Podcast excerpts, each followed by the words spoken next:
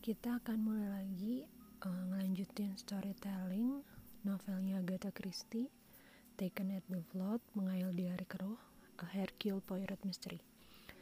Kita masuk ke bagian pertama, bab 1.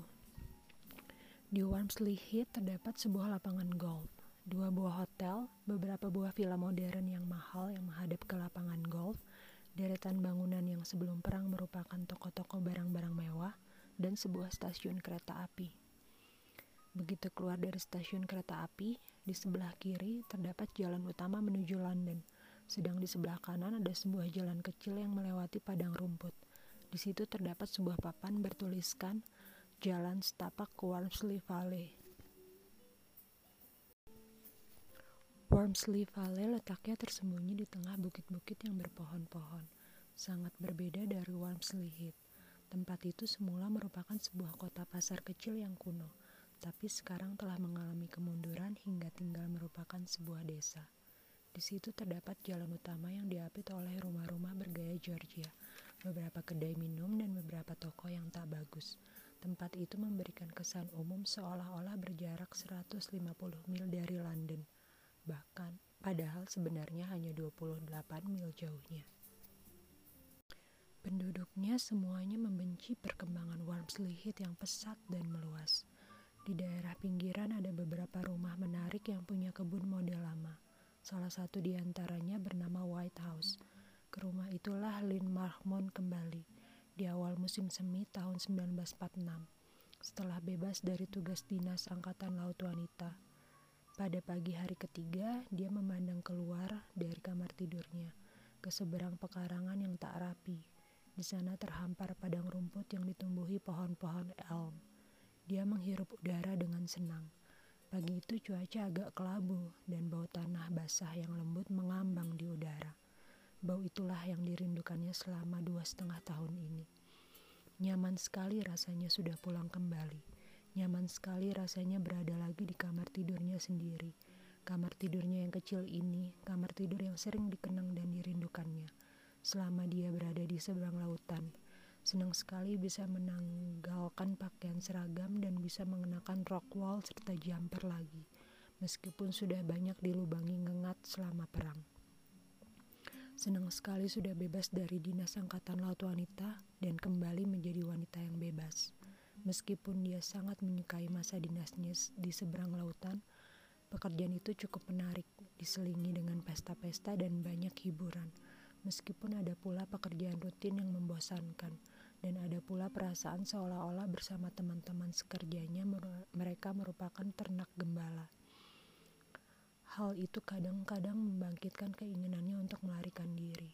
Pada saat-saat yang begitulah, selama musim panas yang menyenang yang menyengat di timur, dia terkenang dan sangat merindukan Wormsley Valley serta rumahnya yang tua tapi sejuk dan menyenangkan.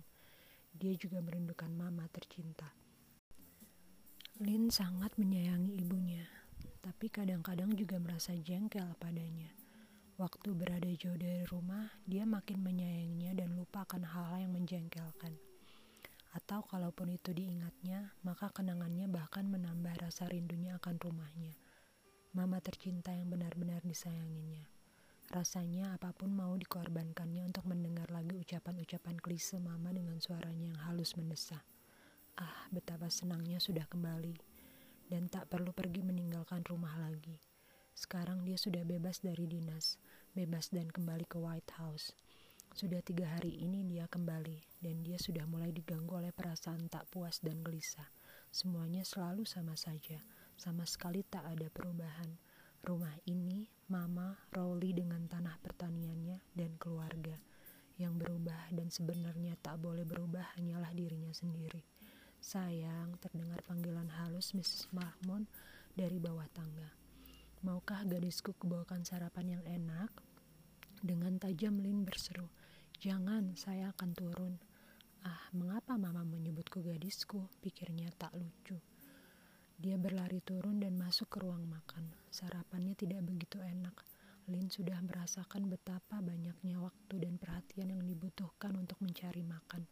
Mrs. Marmon hanya seorang diri di rumah dan berjuang sendiri dengan memasak dan membersihkan rumah. Hanya empat kali dalam seminggu, seorang wanita yang kurang bisa diandalkan datang untuk membantu. Umur Mrs. Markmont sudah hampir 40 waktu Lin lahir, dan kesehatannya tidak begitu baik. Lin juga menyadari dengan sedih bahwa keadaan keuangan mereka sudah berubah. Penghasilan tetap yang kecil tapi mencukupi hingga mereka bisa hidup tenang sebelum perang. Kini hampir separuhnya dipotong pajak, pajak, pajak harga barang-barang kebutuhan dan upah kerja semuanya naik. Ah, dunia baru yang perkasa, pikir Lin dengan murung. Dia memandangi iklan-iklan di koran. Ex anggota pasukan angkatan udara wanita yang mencari pekerjaan yang membutuhkan inisiatif dan semangat kerja. Bekas anggota pasukan angkatan laut wanita mencari pekerjaan yang membutuhkan kemampuan organisatoris dan kepemimpinan. Tenaga-tenaga yang ditawarkan adalah keterampilan, inisiatif kepemimpinan. Tetapi apakah yang dicari? Orang-orang yang pandai memasak dan membersihkan rumah atau pandai menulis steno dengan baik. Memeras tenaga orang yang mau bekerja rutin dan bisa memberikan pelayanan yang baik. Namun hal itu tak ada pengaruhnya atas dirinya. Masa depannya sudah jelas. Dia akan kawin dengan sepupunya Rowley Cloud. Mereka sudah bertunangan tujuh tahun. Tak lama sebelum perang pecah. Sepanjang ingatannya, dia memang bermaksud menikah dengan Rowley. Pilih, pilihan Rowley untuk hidup dari pertanian sejak semula disetujuinya. Suatu kehidupan yang baik, mungkin tidak bergelora dan harus diisi dengan kerja keras. Tapi mereka berdua memang suka akan udara terbuka dan suka memelihara binatang. Masa depan mereka memang tidak lagi sebaik semula. Paman Garden selalu menjanjikan Tepat pada saat itu, suara mengeluh Mrs. Markmont membuyarkan lamunannya. Kematian itu merupakan pukulan yang berat sekali bagi kita semua, seperti yang kutulis dalam surat kulin sayang. Baru dua hari pamanmu Gordon berada di Inggris ini. Kami bahkan belum sempat bertemu dengannya. Kalau saja dia tidak bermalam di London, kalau saja dia langsung kemari. Ya, kalau saja. Lin yang sedang berada jauh sangat terkejut dan sedih menerima berita kematian pamannya itu. Tetapi betapa besar artinya kematian itu, baru kini disadarinya. Sepanjang ingatannya, hidupnya, hidup mereka, semua diatur oleh Garden Cloud, pria kaya yang tak punya keturunan itu menunjang sepenuhnya hidup seluruh keluarganya. Juga Rowley.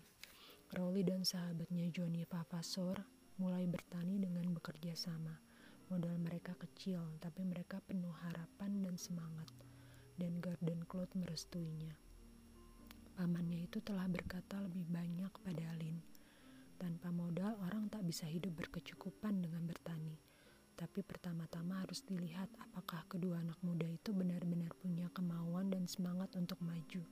Bila sekarang aku membantu mereka, aku tidak akan tahu itu.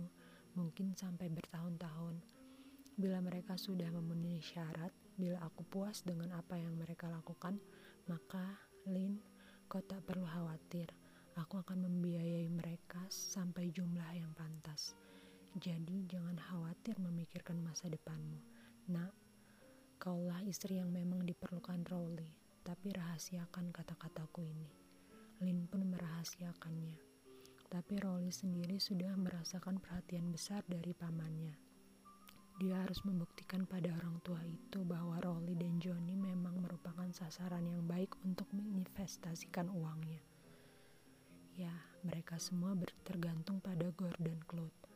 Bukan berarti bahwa anggota keluarga itu semua pengisap dan penganggur. Jeremy Cloud umpamanya adalah seorang partner senior dalam sebuah perusahaan pengacara dan Lionel Cloud punya praktik dokter. Tetapi di balik kehidupan yang penuh karya itu ada pula jaminan keuangan yang memberikan rasa aman dan nyaman. Mereka tak pernah merasa perlu berhemat atau menabung. Masa depan mereka sudah terjamin. Garden Cloud seorang duda tanpa anak yang menjaminnya. Tak hanya sekali dia menyatakan hal itu kepada mereka semua.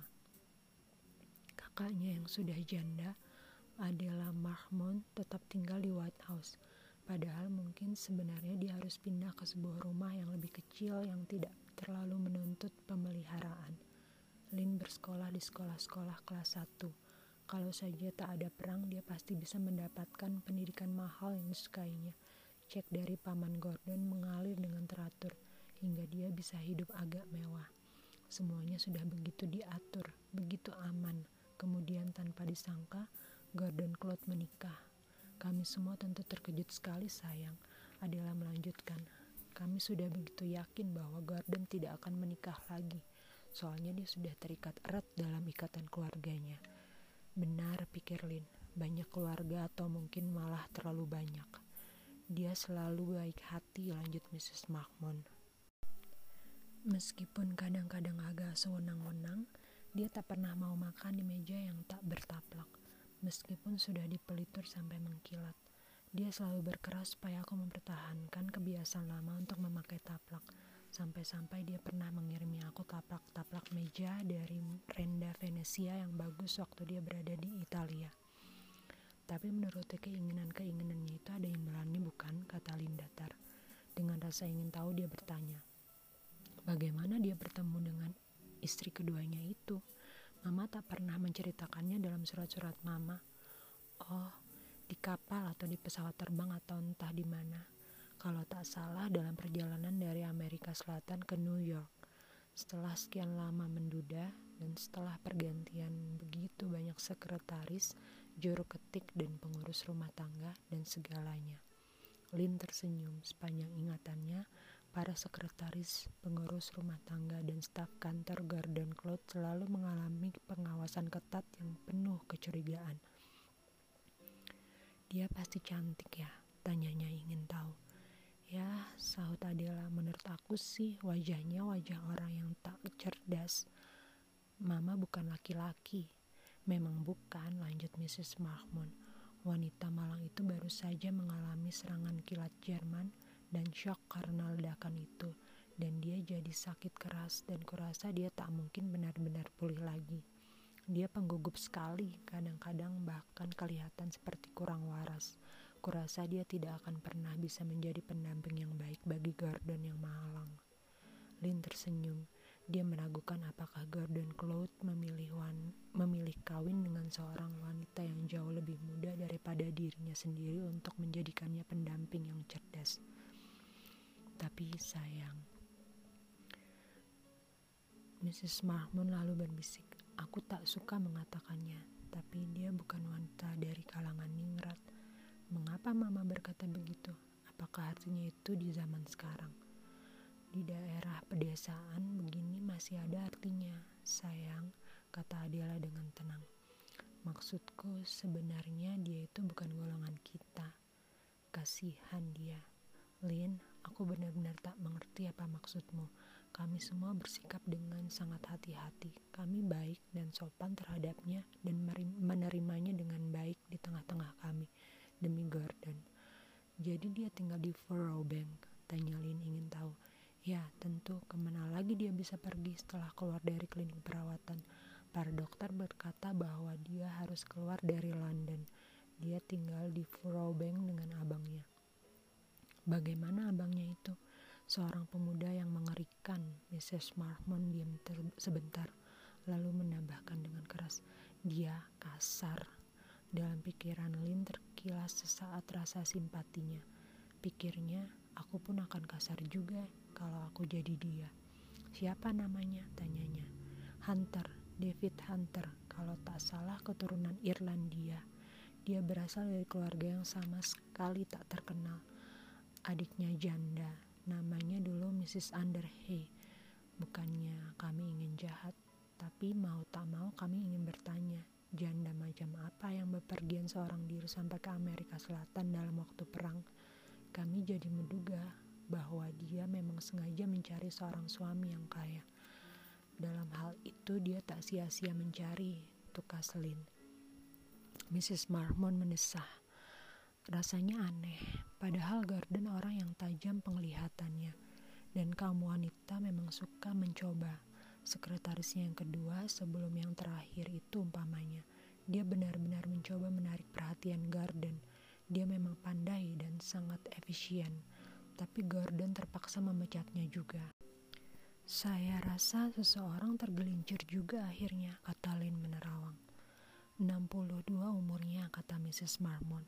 Memang umur yang berbahaya dan kurasa peperangan juga membuat orang tak tenang. Tapi tak bisa kukatakan betapa syoknya kami waktu menerima suratnya dari New York. Bagaimana bunyi surat itu sebenarnya? Surat itu ditujukan kepada Frances.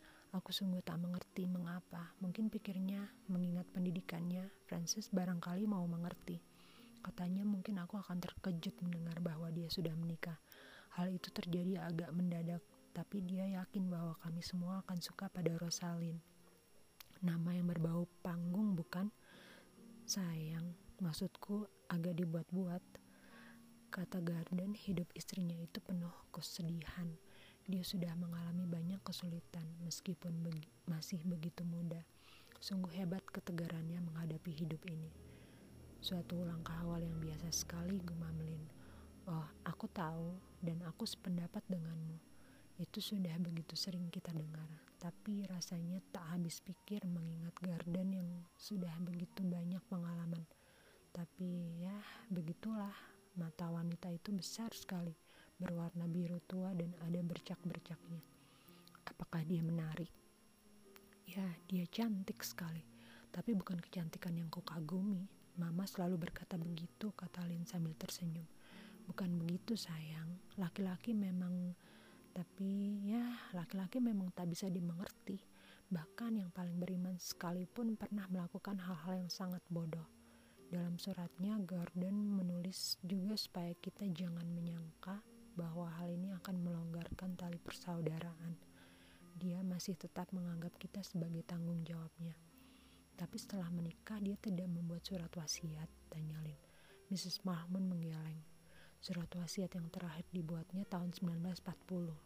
Aku tak tahu isinya secara terinci, tapi diyakinkannya waktu itu bahwa kita semua akan terjamin bila terjadi sesuatu atas dirinya. Tapi surat wasiat itu tentu tak berlaku lagi karena perkawinan itu. Kurasa dia berniat membuat surat wasiat baru setelah pulang, tapi tak sempat dia tewas begitu menginjakan kakinya di negeri ini. Dan dia, Rosalind, pun mendapatkan segalanya. Ya, surat wasiat lama itu jadi tak berlaku karena perkawinannya.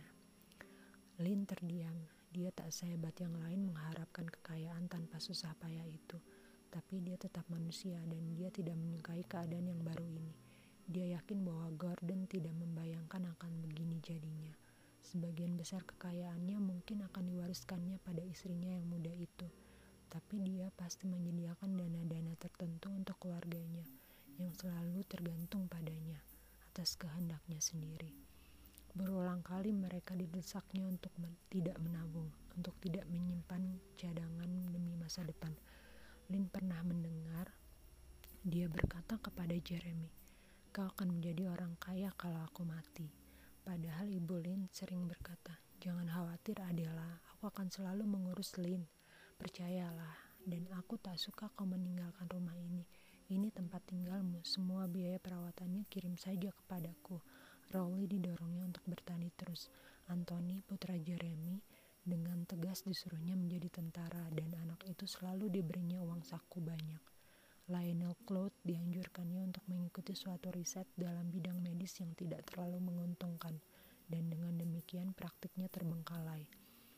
Lamunan Lin terputus dengan dramatis dan dengan bibir yang gemetar Mrs. Mahmud mengeluarkan seikat surat-surat tagihan. Coba lihat semua ini ratapnya. Apa yang harus kulakukan? Apa Lin? Baru pagi ini manajer bank menulis surat yang memberitahukan bahwa aku sudah mengambil uang melebihi dana. Aku tak mengerti bagaimana itu terjadi. Aku selalu berhati-hati sekali. Agaknya prestasiku tidak lagi memberi hasil seperti dulu. Pajak meningkat katanya. Belum lagi semua hal busuk ini. Asuransi kerusakan karena perang. Katanya mau tidak mau kita harus membayar. Lin mengambil surat-surat tagihan lain lalu menelitinya. Tak ada tagihan mengenai pengeluaran yang boros, yang ditagih adalah biaya-biaya untuk penggantian atap yang rusak, perbaikan pagar, penggantian kettle yang tak bisa dipakai lagi, dan pipa air baru. Semuanya jadi banyak jumlahnya. Mrs. Mahmud berkata dengan nada memelas, Kurasa aku terpaksa pindah dari sini. Tapi ke mana aku bisa pergi? Tak ada rumah yang kecil. Ah, aku tak ingin menyusahkan kau dengan semua ini, Lin. Kau baru saja pulang. tapi aku tak tahu harus berbuat apa. Aku benar-benar tak tahu. Lin memandangi ibunya. Wanita itu sudah berumur 40 tahun lebih. Tubuhnya selalu lemah. Selama perang, dia menerima pengungsi-pengungsi dari London. Dia memasak untuk mereka, membersihkan rumah untuk mereka, bekerja pada badan sukarela, membuatkan selai, dan membantu menyiapkan makanan untuk sekolah-sekolah. Dia bekerja 14 jam sehari, padahal sebelum perang hidupnya santai dan senang. Kini Lin melihat bahwa ibunya itu boleh dikatakan sakit. Dia terlalu letih dan ketakutan menghadapi masa depan. Perlahan-lahan timbul rasa marah dalam diri Lin. Katanya, apakah si Rosalind ini tak bisa membantu? Wajah Mrs. Mahmud memerah. Kita tak berhak meminta apa-apa. Lin merasa malu. Saya rasa mama punya hak moral. Paman Gordon selalu membantu. Mrs. Mahmud menggeleng. Katanya, tak enak meminta-minta bantuan sayang dari seseorang yang tidak kita sukai. Apalagi abangnya itu pasti tidak akan membiarkannya memberikan satu penny pun. Kemudian sikap kesatrianya itu berganti dengan sikap wanita sejati dan dia berkata, kalau memang benar dia abangnya. Nah, itu bab satu dari novel Agatha Christie Taken at the Plot Mengayal di Air Keruh. Kita akan lanjut ke bab 2-nya di lain kesempatan. Oke, okay, enjoy it. I hope you all enjoy it and thank you for listening.